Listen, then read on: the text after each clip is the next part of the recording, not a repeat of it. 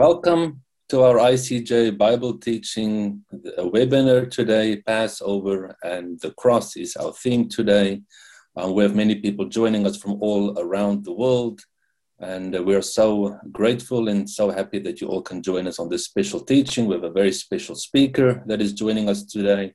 But first, let me update you a little bit what is happening this week and also next week, because we are two days away from Pesach where Israel and the Jewish people will be celebrating the biblical feast of Passover, where they remember their freedom from slavery in um, Egypt. And this is really a big deal. Those that are living in Israel will know they are cleaning their houses. One of the rules is they have to take all the leaven out of their houses, they have to burn it, literally go through every corner of the house. So they are in big preparations now in Israel for this festival. And we at the ICEJ have been very busy um, giving out food parcels to the needy elderly and needy Holocaust survivors so they can also celebrate this um, wonderful celebration of Pesach in um, dignity.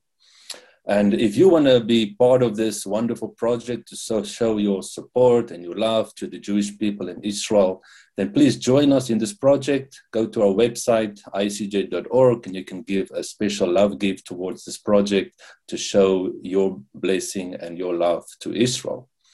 But while we were busy blessing Israel with his food parcels, we have also been very busy preparing a very beautiful um, five teaching series called the Passion Week for you next week. And please join us for this five teaching series. It's going to be on our ICEJ YouTube channel. You don't want to miss this. Um, it's going to start on um, Sunday. This is Palm Sunday. And we're going to be following in the footsteps of Jesus the whole week.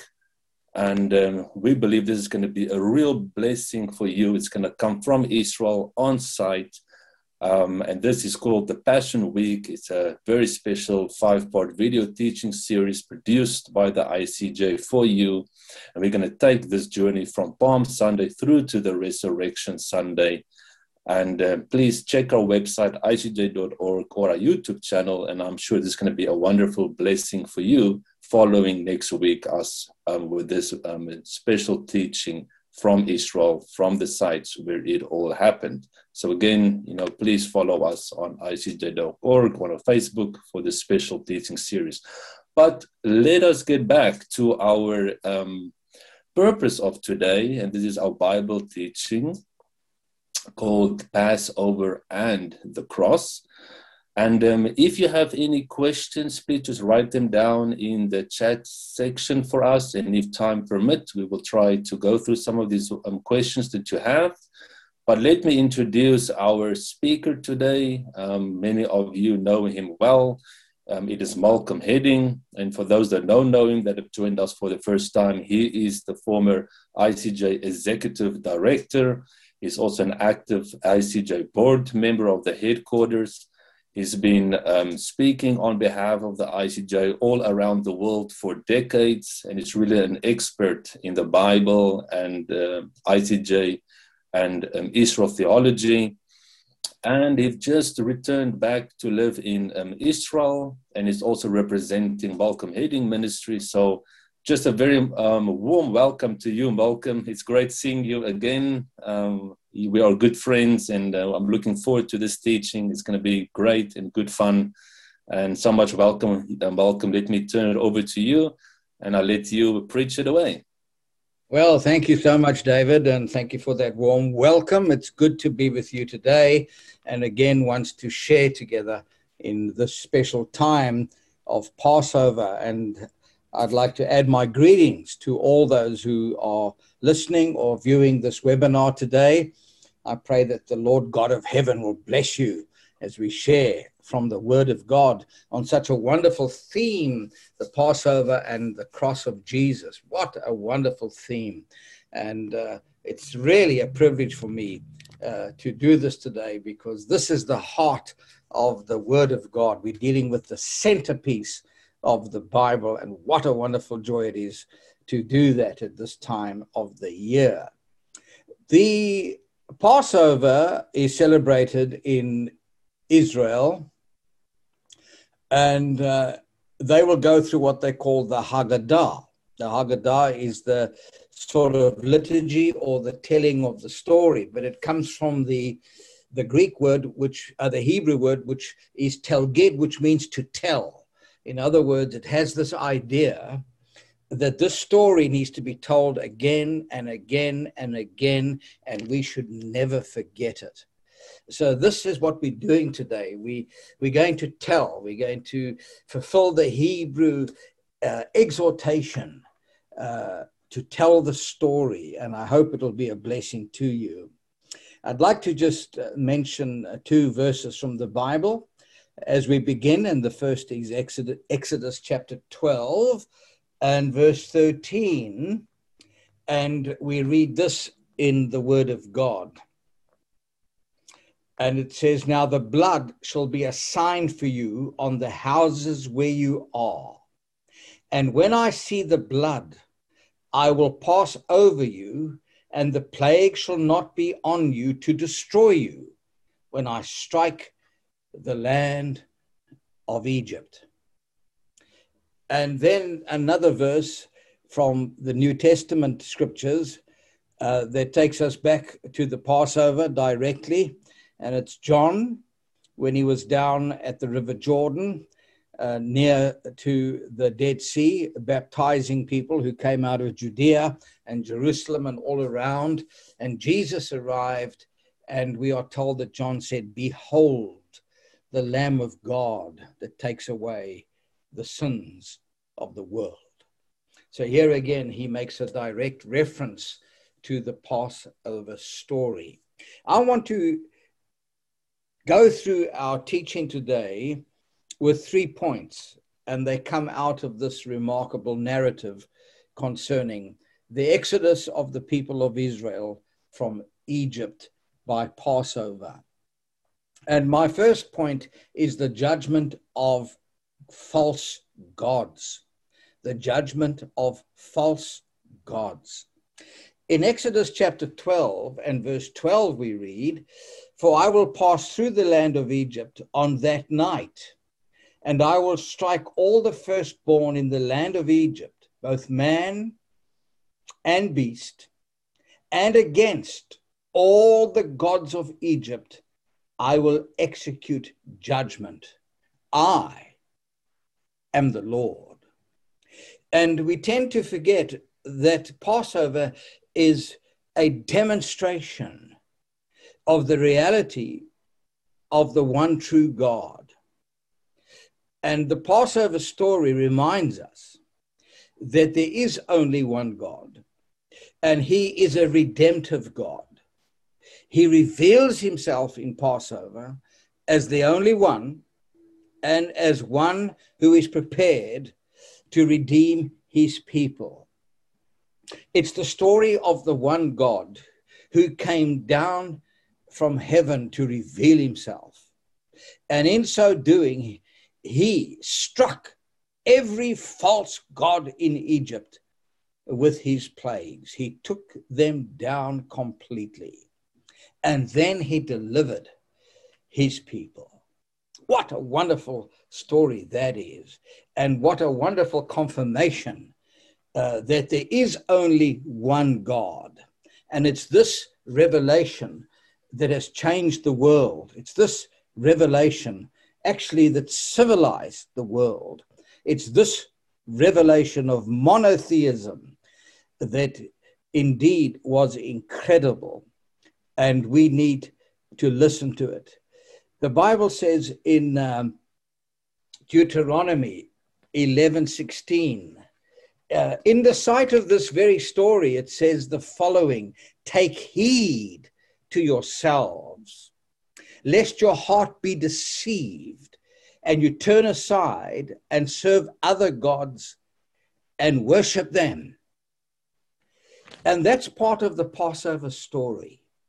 And even for us who are Christians, it's important for us to remember that anything can supplant God in our lives. Anything can deceitfully, as it were, creep into our lives and our hearts and supplant the place that God, by Jesus Christ, should have in my life and your life.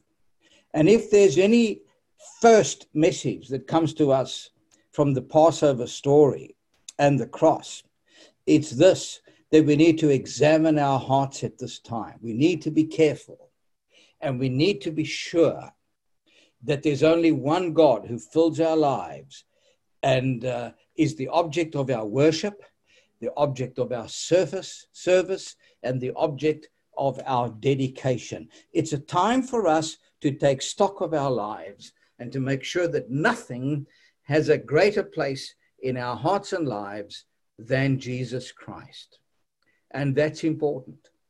And that's the first thing that God did in this Passover season. He states it himself that he struck down the false gods of Egypt and of the world. He is the Lord our God. And that then brings me to my second point. First of all, the judgment of false gods. Then that takes us to the second point in our Passover meditation today, and that is the judgment of the individual. The judgment of the individual. That includes you and me. And that's why we need to tell the story. And uh, that's why it is so vitally important that we meditate on these things today.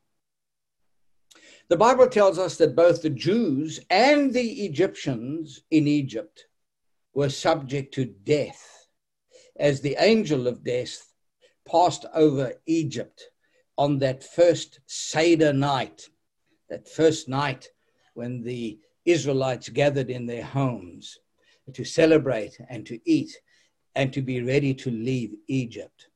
And the story says that the angel of death, without respect of persons, whether they were Egyptian, whether they were Israelites, it didn't make a difference. It was the only plague that no longer made a difference between Israel and the Egyptians. All the other plagues took down the gods of Egypt.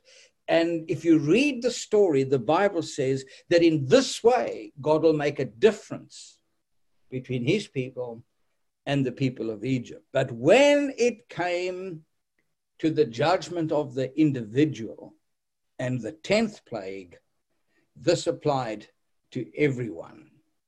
And that includes you, and that includes me. So this reminds us that all have sinned and have fallen short of the glory of God.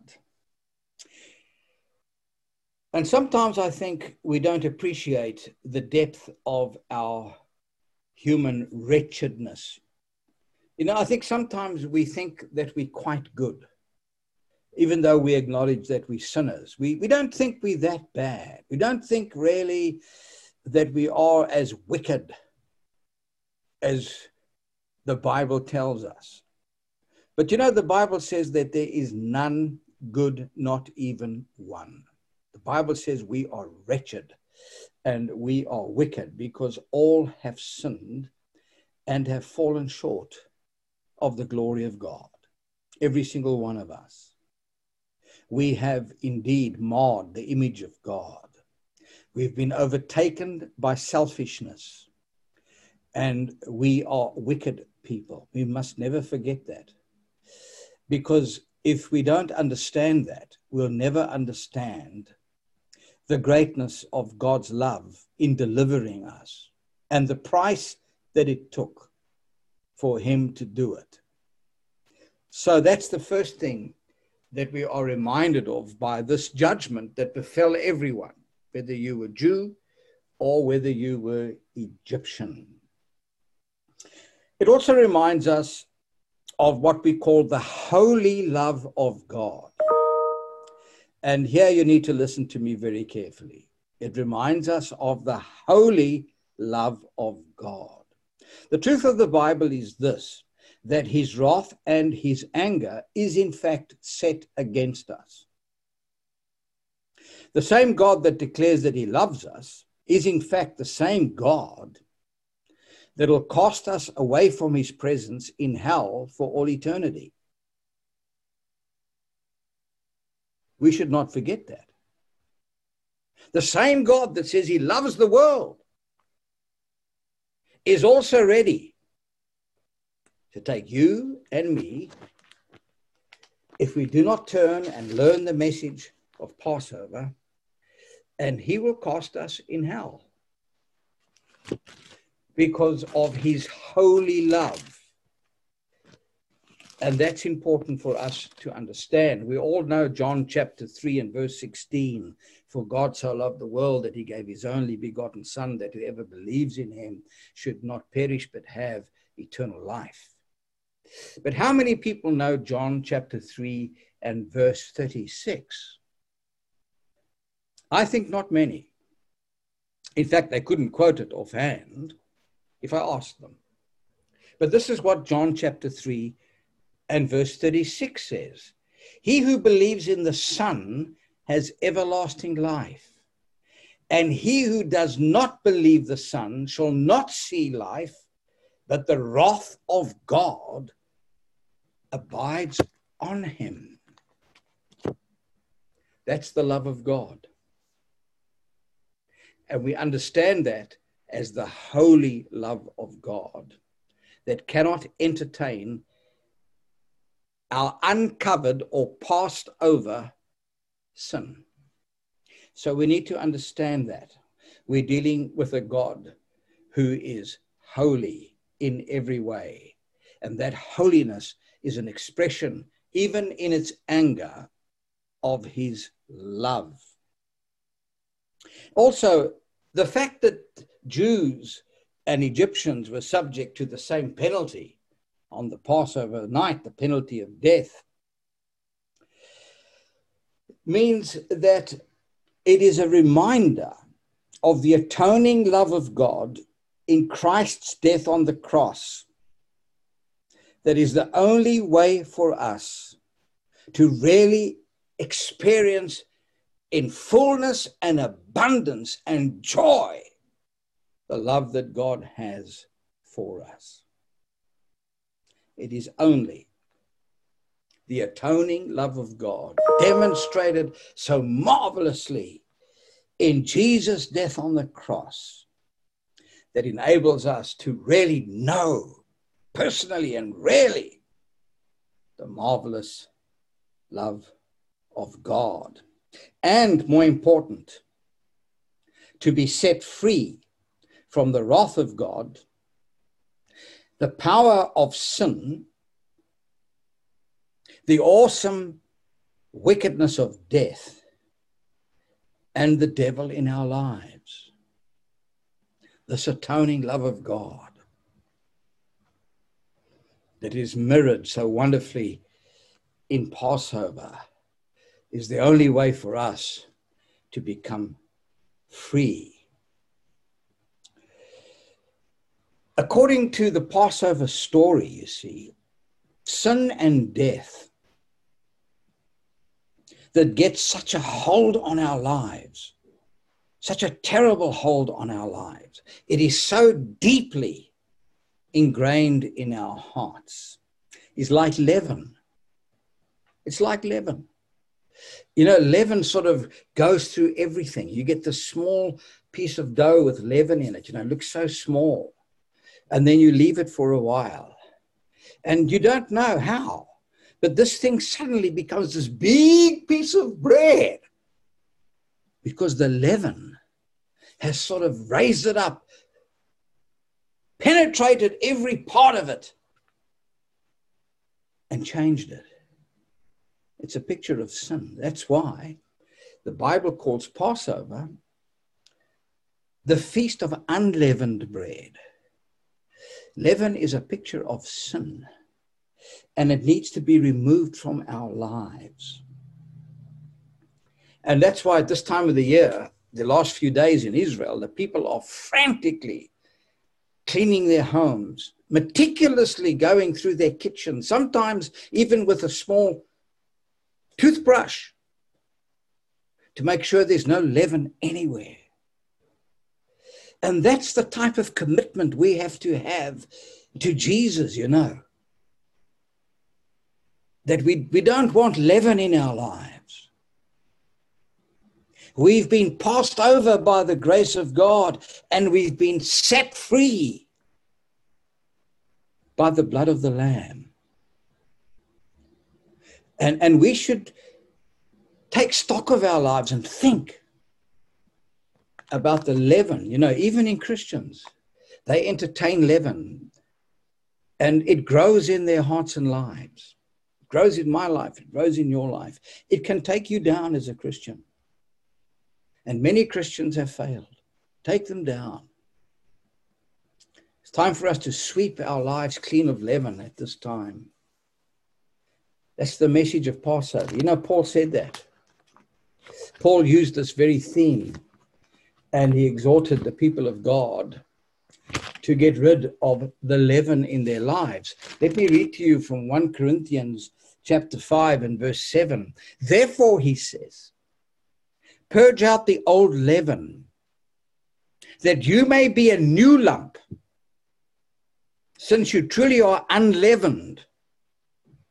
For indeed, Christ, our Passover, was sacrificed for us. Speaking in the past tense, if Jesus has come into your life and God has passed over your life and freed you and freed me from the consequences of our sins, uh, then he tells us that we need to be a people as much as it is in our power to repent of sin and to make sure that our lives are clean. We need to be without leaven.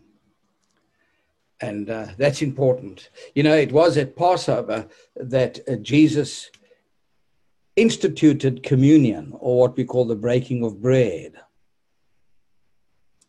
And uh, it's interesting in 1 Corinthians, where Paul talks about the Passover celebration at which Jesus inaugurated the New Testament. And he says that in the night in which Jesus was betrayed, he took bread and he broke it and he gave it to them and he said, Eat of this in remembrance of me. That's the Afikomen, which is part of the Passover Haggadah, part of the Tagid, the telling of the story. And then he took the cup and he blessed it and said, This is the cup of the new covenant, ratified by my blood, for the forgiveness of your sins, the removal of leaven. Drink of it in remembrance of me. For as often as you eat and drink of this bread, uh, if you drink from this cup and eat this bread, you proclaim the Lord's death until he comes. Therefore, we often leave it out. Let a man examine himself and so let him eat of the bread and drink from the cup. For he who eats and drinks unworthily will eat, will eat and drink judgment to himself. Then he makes this statement for this reason. Many of you are weak and sick, and some sleep, meaning they've died prematurely. Why?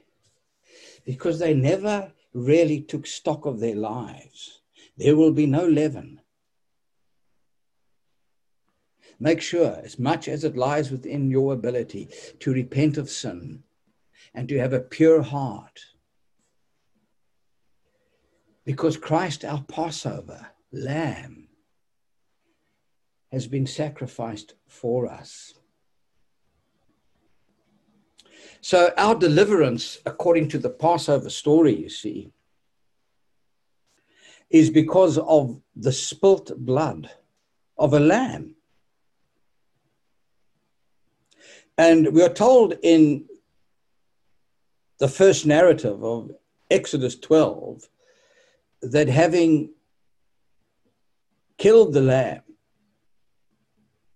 they had to take the blood and they had to put the blood on the doorposts of their homes and on the lintel, the crossbeam of their door. In other words, you have here a picture of the cross. It made a cross. The doorposts on either side and the lintel, it formed a cross. And when the blood of the Lamb, symbolizing a cross, was seen by the angel of death, sent from heaven, he never went into that home. He passed over. Hence the word Passover. And the people there were free. But you know, the interesting story is that they didn't simply put the blood on the doorposts and the lintels of their homes, but they then roasted the lamb and they ate it. In other words, they had to feed their lives on Jesus, they had to feed their lives on the lamb. Passover and the cross. We don't simply find ourselves delivered from the consequences of our sins that we find ourselves transformed by having Christ in us. The Lamb had to get inside them so that they could be delivered externally and internally.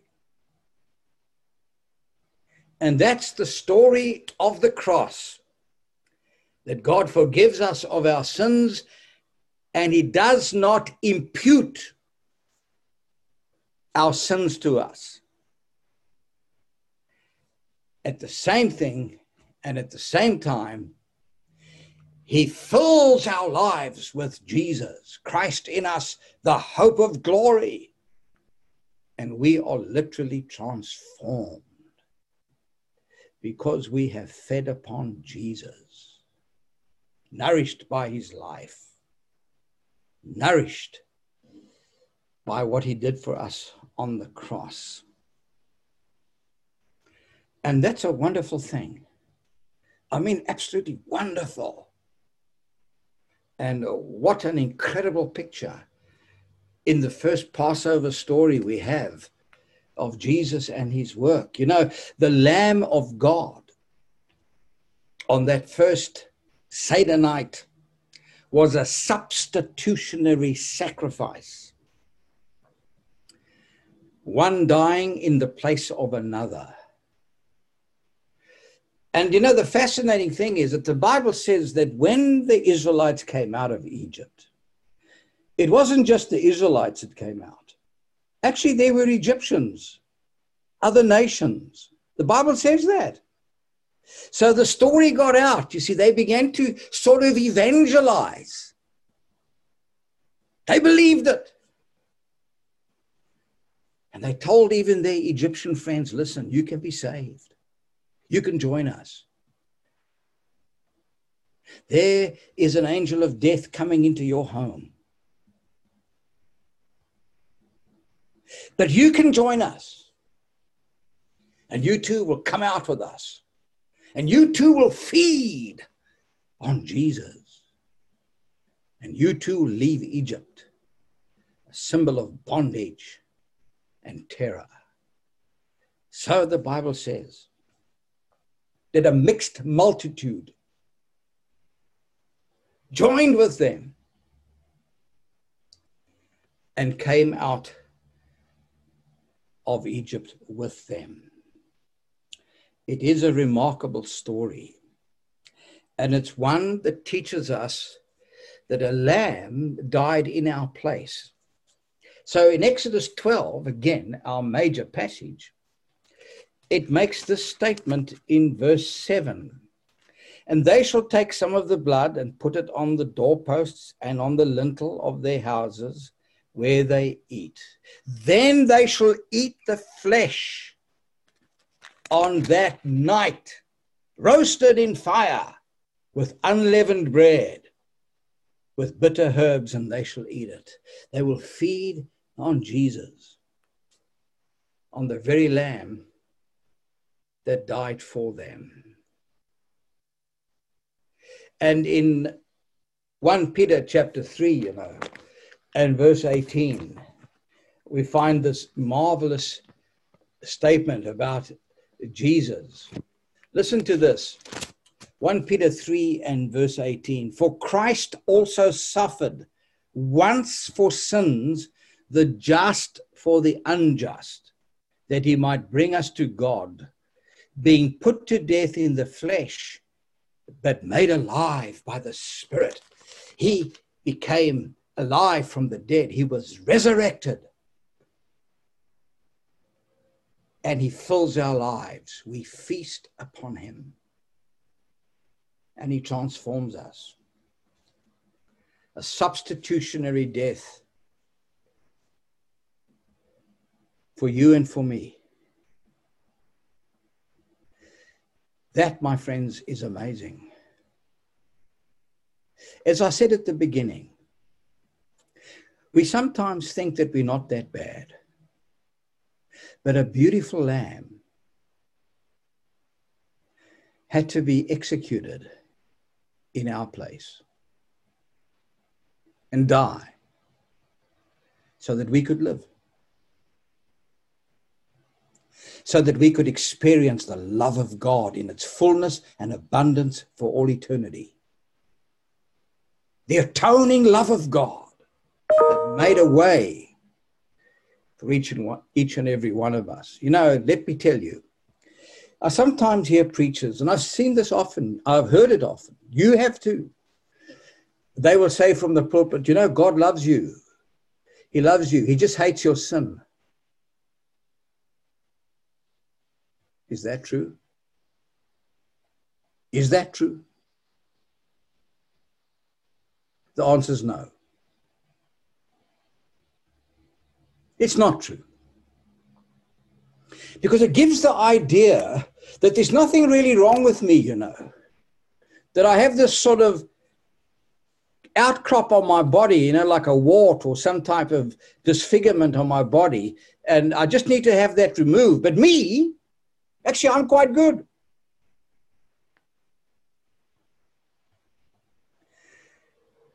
The Bible says in Second Corinthians chapter 5 that Jesus became sin for us.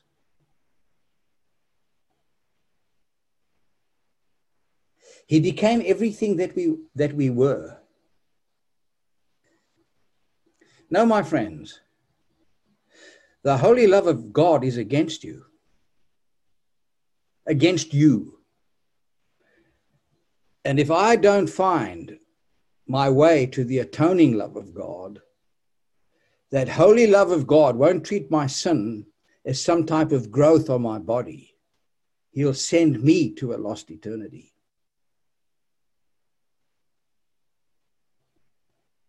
And the Passover story tells us that that whole lamb was consumed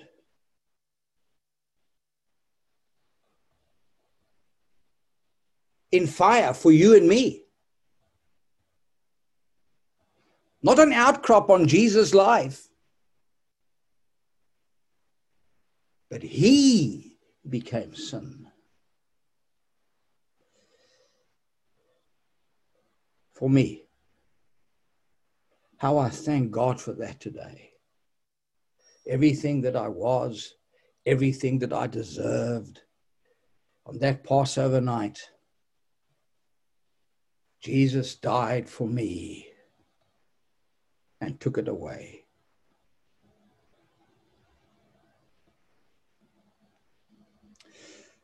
And that's why, you see, still dealing with the judgment of the individual.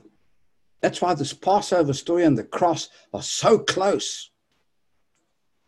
That the lamb had to be personally appropriated by each and every home. It was left to them. God told them, this is what's going to happen. He didn't force them. It wasn't a law that they had to obey. He said, This is going to happen. I love you. I will deliver you. I will take you out and free you. But you are going to have to appropriate that yourself just like the Egyptians. They were told, listen, there is a way out for you. Some of you can join us if you want to. If you don't, you die. And that's why the Bible says we have to make a decision to appropriate Jesus in our lives, the Lamb of God. God wants you to love him and to know him.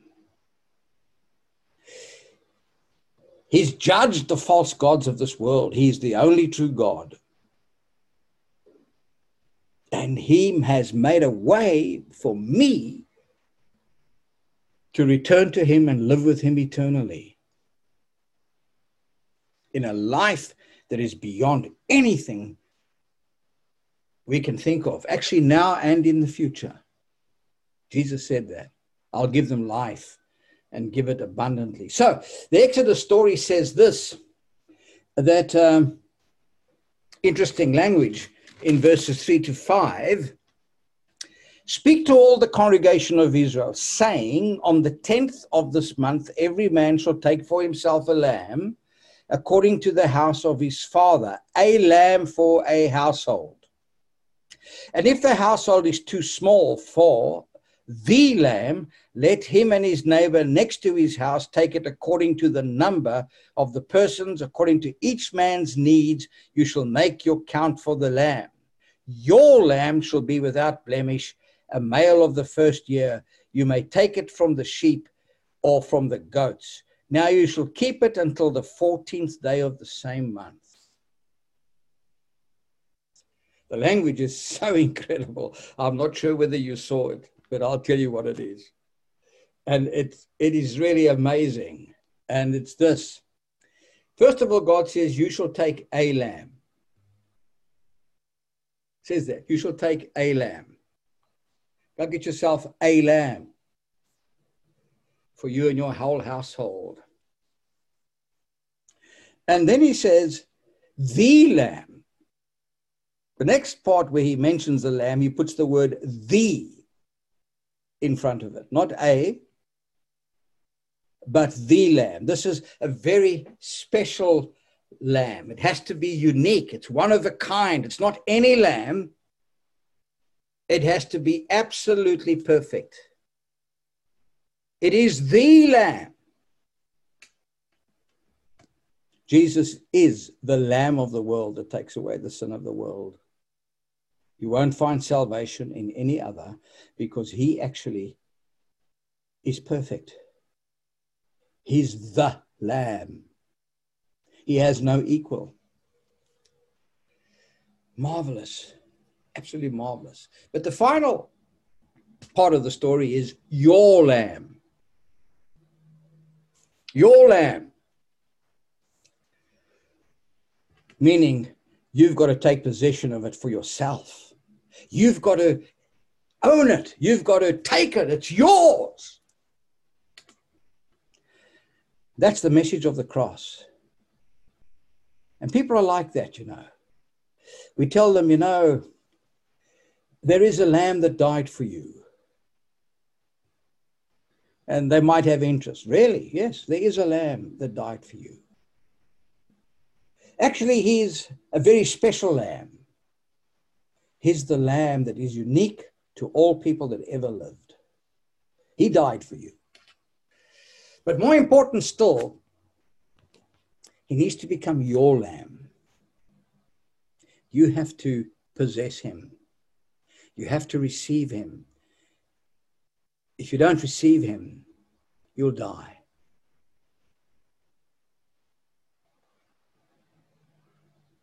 And the fascinating thing is that they were left to make their decision. You know, you must make your decision. It's Passover. We need to tell the story again.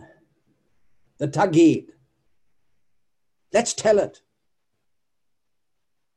A lamb, the lamb.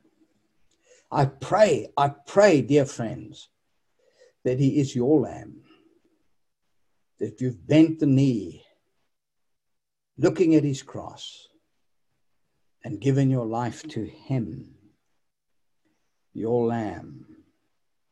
And this is the one that delivers us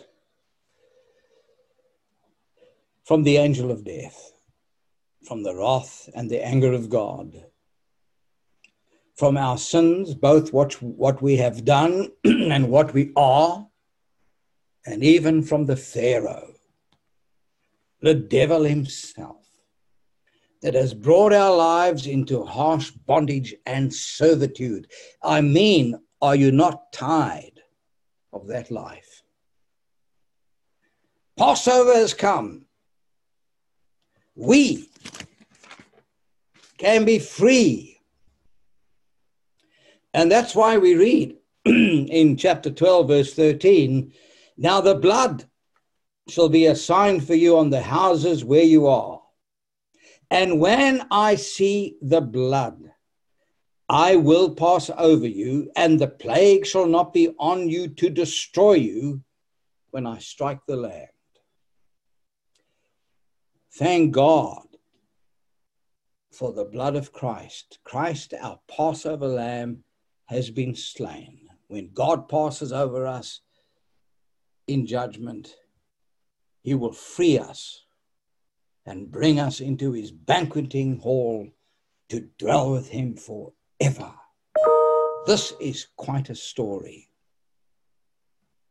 And that brings me to the third part of our devotion today. We've looked at the judgment of false gods, the judgment of the individual, spent more time on that because it's so important. And thirdly, the judgment of the Lamb.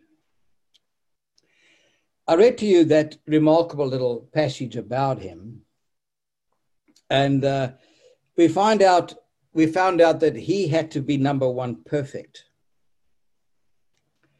He had to be without blemish. Jesus was perfect by his virgin birth he had to be perfect. He had to be free from sin so that he could actually carry our sins away and take back his life. Death could not hold him. Why? Because of the power of a perfect, indestructible life. He could lay his life down again, he could take it up again and rise from the dead, having carried our sins away. Why? He is a perfect lamb. How wonderful that is. There is no other name under heaven, my friends, whereby we can be saved. The judgment of the Lamb, first of all, perfect. Secondly, inspected. And you know, on, on the 10th day, they had to find him. On the 14th day, they executed him. That was three days in between 11, 12, 13. And you know, Jesus' ministry lasted for three years. And in the gospel narratives, you can inspect him. You can read about him. You can look at him. You can see him on the Sea of Galilee. You can see him healing the sick. You can see him preaching to the multitudes. You can see him being attacked by his adversaries. You can see him in all of this absolutely without sin. You can see him calming the storm. You can see him loving his followers. You can watch him eating bread and fishes with them. You can gaze upon him in the Gospels as he knelt in prayer in the early morning with his father.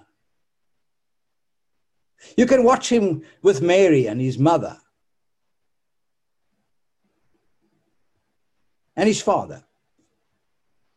You can see him with his interaction with the disciples, with all their argumentation, their confusion, their dumbness. They were dumb, hard of learning. He even said it. How much longer must I be with you? Man, don't you understand this yet? In short, my friend, and I speak to myself, you can inspect him. Nothing has filled my life with greater joy than the gospel stories. It so fascinated my life that I wrote a book, an exposition of the whole book of Mark, just because I wanted to look. I did it for myself, really. It's true. It's true because when I studied theology, one of my lecturers said, if you really want to have an impact on your life, I challenge you all, all these divinity students, at some point in your life, do a complete exposition of one of the gospels so that your own life as a preacher can be filled with who and what Jesus is like. Yes, I've inspected him. They had to watch him. They watched the lamb for three days to see that he was what he should be.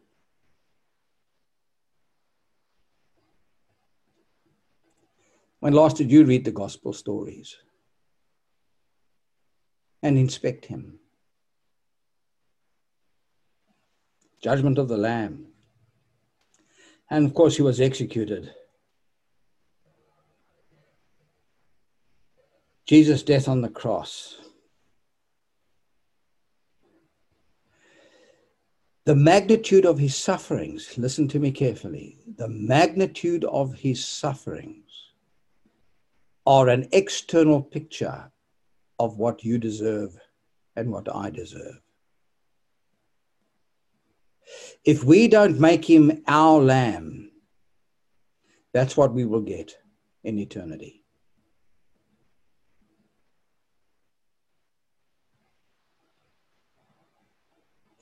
Jesus' death was entirely substitutionary in my place, meaning what he endured, I deserve. And if I reject him, that's what I will get. How great is the love of God! How wonderful is the Passover story! How beautiful is the life of Jesus. How incredible that he hung on a cross, spilling his blood at three points arms, head, pouring with blood, the form of a cross, a lintel, and doorposts that we could come out of Egypt, out of bondage, and feed upon him and find that he is, as he himself said, food indeed. He is the bread of life that came down from heaven to save us. May God richly bless you and may you have a wonderful celebration of Jesus' death, burial, and resurrection. Amen. Amen. Amen. Thank you so much, Malcolm. this was an uh, excellent um, teaching and a very good reminder once again what is the essence of our faith. And um, no, it's this is the time to reflect on the cross and on Passover like never before and uh, just a couple of things that have really come to my mind once again you know this is a time to really reflect and to look inside of us and to see is there any sin in our lives like that unleavened um, bread and the leaven that we need to take out and we need to take this serious you know we have this is a couple of days before Pesach, so we're still in the preparation time. Mm-hmm. And I think this is a wake up call for us. You know, we need to take that inventory, as we say, in our lives and be serious and um, also really you know it's once again we need to realize you know it jesus did everything that he could do on that cross for us but we need to take hold of that in faith. And um, this we should take more serious also i think um, than ever before. And another great thing that i think you have said and i just want to remind some of our um, people out there if you have questions just put it on chat for us. We can we have some time to go through them but I really think the point that you also made um, once again with the 10th plague, you know, mm. this was not just, um, you know, um, for it to save Israel, but really it is true. The Bible does say everyone that took that mm. um, serious and put that blood on their doorpost was saved. And just once again, that's the theme of the Bible that we have been uh, teaching about around the world is that is the blessing that God promised to Abraham. You know, that he's going to send his son, he's going to send the Savior to save us. And that is the story of Israel. And once again, in the Passover story, we see this parallel again, as you say, you know, Israel and the nations came out. And that's what Jesus did. It is just not wasn't just for the Jewish people that he came, but he came for the whole world. And and this is serious, you know. Um, maybe you want to say something a little bit more about some of the parallels between um, Passover and Pesach. You know, um, Jesus came and he destroyed basically death. He um, he died and he rose again and that Passover lamb down in Pesach, you know, it really it stopped the destroyer or stopped the angel of death. He couldn't touch them, but you had to apply the blood. And it seems like the blood is the mark. Something you more want to say maybe about the blood of Jesus and the lamb. Yeah, I think I think it's important to notice uh, that um, the Bible says that Jesus died once for all for sins, and and that means that his death on the cross for us uh, is in fact all sufficient. And I think Christians need to know that there's such power in what Jesus did on the cross for us. There's power in the blood, that wonderful hymn, uh, because it actually releases us from everything that God had against us. And that's what justification means. Justification means that God releases us from all the legal obligations that he had against us and uh, and they they taken away, and we are totally freed from the consequences of our sins. And Christians need to know that, because some Christians still condemn themselves and and bring up the past in their lives, and they, they get, as it were, retarded. They held back because their minds are not being renewed to understand the Bible. But everything they did. Uh, has been taken away. They freed from it. God has delivered them. It can no longer touch their lives. He's made them new people.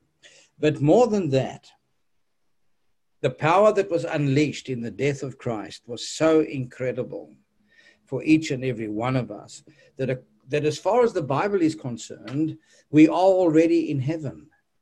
Paul wrote in the book of Ephesians that we are seated with Christ in heavenly places, past tense. In other words, there's no reason why any Christian should struggle to serve Christ because there's such a release of God's power. This feeding upon Jesus is so all powerful once He comes into your life that there's nothing in your life that can hold you back from being the Christian that God wants you to be.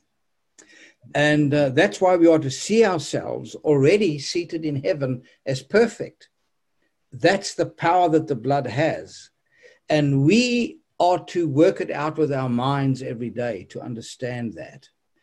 And that's why it's so important uh, to recognize that Peter said that he's given us everything we need for life and godliness in Christ Jesus. And that's why I often say to Christians, you know, who, who sort of struggling with sin, I say sometimes, you know, it's not that you cannot. The real problem is that you will not. Because yeah. either the Bible is true or it's not true. The Bible says in Ephesians that He's blessed us with every spiritual blessing in the heavenly places in Christ. And I ask people sometimes, what does the word every mean? Well, the answer is every. in other words, yeah. there's nothing more that God can give us. You can't say, Lord, give me more of yourself. No Christian can pray that. Actually, the real prayer is, Lord, I surrender more of myself to you. You want more of me because you've given me everything of yourself in Christ. And that's the Passover message.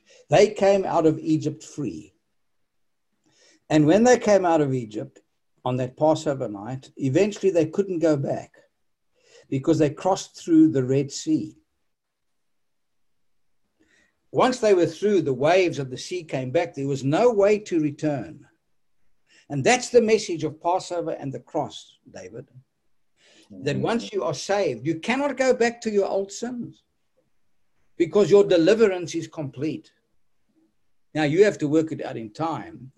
You have to pick up your cross every day, the implications of the cross.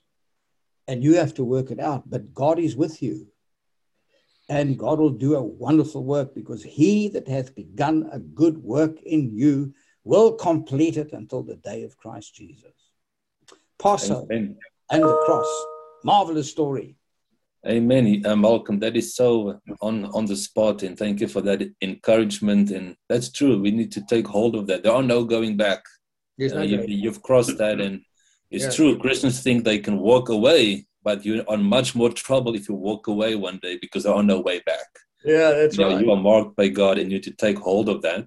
Yeah. Uh, we have actually a, one or two questions here, uh, which could maybe try to answer. What one person, um, SB Paul, is asking us: um, Is there a fast to be executed for Passover? You know, many times Jewish people have a fast. Um, when you want to answer him on that. Yeah, well, on this celebration, no. Uh, in fact, there's a big meal, and uh, it's it's a seder meal with uh, with with unleavened bread, with herbs, with horseradish. These are all symbols of the bondage in Egypt, the charoseth, of, of the bricks and the mortar, the bitter herbs, of the bitterness of sin, all to remind you. So there's and they eat them, and there's a there's a roast. There's normally a roast, and uh, and uh, in the original Passover they had to eat the lamb. It was a roasted lamb, and so this is one celebration that has built into it great significance that God wants to teach you that uh, that um, that it that to live a life of a sinner without Christ will in the end bring you to bitterness yeah. and and uh, and it will be a life of servitude because you'll be dominated also by pharaoh and you won't escape it it'll wear you down so in this in this celebration you eat yeah it's also a wonderful picture that one day we are waiting for that wedding that's going to happen in that celebration. And Jesus yeah, yeah. mentioned that. So this is not a time for fasting. We have other no. days to do that at Yom Kippur, but this yeah. is a celebration. There's much um, Amen. Amen. Um, another person here is asking a little bit, you know, um, you know, people are always um, using um, the blood and they say they plead the blood over this and over that, almost like it's a magic formula for yeah. protecting you. It's kind of a misunderstanding of the power of the blood of Christian life. Maybe, you know, should we just say that all the time? We put the blood no, over this? That you should not. That is that is a form in a way uh, people don't think it through. It's it, people. Some people I've heard say, you know, I get up every morning and the first thing I do is plead the blood. Well, it gives you the feeling that they believe overnight when they slept, the blood of Jesus spilt on the cross for them lost its power. The Bible says he died once for all. And so you, you live in a relationship with him provided by the once for all spilling of his blood. What you should be doing every day is drawing closer to God in prayer and devotion and appropriating the things that the blood of Christ once spilt for you did. But to to to plead the blood all the time is like using it as a charm. And people don't think about it. Sounds great, I know what they mean, but and some of them are quite innocent. I mean, they what they, they don't really mean it. They mean they're just reasserting the truth. But still, for many, I've heard them say, well, you know, I didn't plead the blood this morning. I drove my car out the gate and I had an accident. I forgot to do it. It's like suddenly, overnight, God is no longer with you and the blood doesn't work anymore and you forgot to do it. Yeah. So that's not good. I would not recommend it. Yeah. And I think it's important that we don't misuse um, the word of God and, and, yeah. and God's power as if it is just, you know, another formula that we do. This yeah, is not, right. this is reality, and we need to Living, remember rather that. live what the blood did for you. Live it out. Yeah. Well, an, another question here is um, somebody's asking a little bit about the timing. Then, when Jesus was Christ sacrificed, you know, they had to keep the little lamb for for up until the fourteenth um, day. And how does this parallel when Jesus was sacrificed? Was this exactly the same time? Because we know that Jesus was crucified on Passover. So does the times everything um, parallel together? Well, in a way, it, it, it's when it comes to Christ, the Bible says itself, the Passover was typology. it was a picture of what his life would be, and um, and that's why I said to them that he was born of a virgin, he was perfect. And he spent three years, like the three days of typology, presenting his ministry and his life so that people could look at him and so that we, even today, can inspect him. But on the 14th day, he was executed. After and the- uh, so some of the sorry, some of the question was then, you know, as Jesus was hanging on the cross there, dying for sins, parallel basically in the in the temple, they were slaughtering the lambs, right? Yeah, that's right. Yeah. Yeah. yeah. He, so it was exactly the same time. He was fulfilling it. And the book of Hebrews says that even the temple service or the wilderness tabernacle were simply pictures of his once for all marvelous work. Yeah. Yeah. That's why when he died, the temple veil was torn in two, not from the bottom to the top, but from the top to the bottom. In other words, Jesus, first of all, uh, did something for God by his death. He made it for possible for God to come into man. That's what he did. He made it possible for God to come into man. Consequently, we are reconciled to him. So the, so the veil was split from the top to the bottom. And this was exactly the same time when the priests would have been in the temple slaughtering the lambs. They would have seen, oh, boom, here oh, Jesus was on the cross at the same yeah, time. Yeah, incredible. Yeah. Way into the very holy presence of God was now open. There's yeah. no longer a veil. There's no longer a, a, a wall of separation, as it were. and that is so wonderful because we can just see that Jesus was fulfilling basically even the exact times mm. uh, this Passover um, festival yeah, yeah. Uh, once and for all. So that's just wonderful. Um, another person is asking a bit, a little bit about um, how about the days of unleavened bread, bread? How do we conduct, go about ourselves during these days? So for Christians, you know, we're not in Israel or Jewish people. Of course, our country is, is still making bread. How should we, as Christians, maybe relate to this unleavened bread? Then? You could live your life in a way that you don't deliberately sin, mm. because Paul says that uh, we need to purge ourselves from the leaven of sin, and it's all typology. So the way, the best way in which you can honor God at Passover time, or as some tradition call it, and I have no problem, Easter the celebration of Jesus' death, burial, and resurrection, is to make sure that you that you don't uh, entertain deliberate, willful sin in your life. Live a life that's unleavened. Yeah, I think that's what we as Christians needs to remember many times. It's not like we are just following another ritual, but yeah. it is many times fulfilling those um, rituals in our our life spiritually. Um, that's right. Yeah which and is Paul the most important. Christ, our Passover lamb, has been sacrificed. Therefore, purge the old leaven from your lives. he said that in 1 Corinthians 5, verse 7. So we understand it in that light. Mm. Yeah, and we should keep that as the focus. Otherwise, we go off from the, the Jesus, the center of our lives. Yeah, yeah, absolutely. Yeah, so well, that's actually excellent. Um, you know, just one last thing, guys, say is saying Passover meal equals communion, unleavened bread, and grape juice or wine. You know, basically, the Passover meal is the communion that we celebrate many many times during the year, but this is just the biblical time of yeah, celebrating yeah. that. So. The early church broke bread every day at one point yeah that's true because every day we should celebrate the people on the cross yeah yeah it was a fulfillment yeah Amen. Amen. Well, I think this brings us to the end of our webinar. We're already four minutes over time here. So thank you for the extra time. Um, so once again, welcome. just thank you for this wonderful teaching, taking time with us. This was really wonderful. And to all our participants, just remember once again, next week, same time, 4 p.m. on Zoom, we will have another teaching by Dr. Jürgen Buehler, and um, that will be um, about um, the resurrection and Bikurim. And if you don't know what that is, then just follow us and join us next week at 4 p.m. I just want to see if there's any more questions here. No, everybody, Malcolm, is to say thank you to you for your wonderful message. That really appreciate it. So Thank you so much, and we'll see you all next week. And bless you, Malcolm. Bless Thank everybody. you, David. God bless Pesach you. Sameach. Yeah, Pesach Sameach. Yeah. Amen. Shalom, shalom. Bye.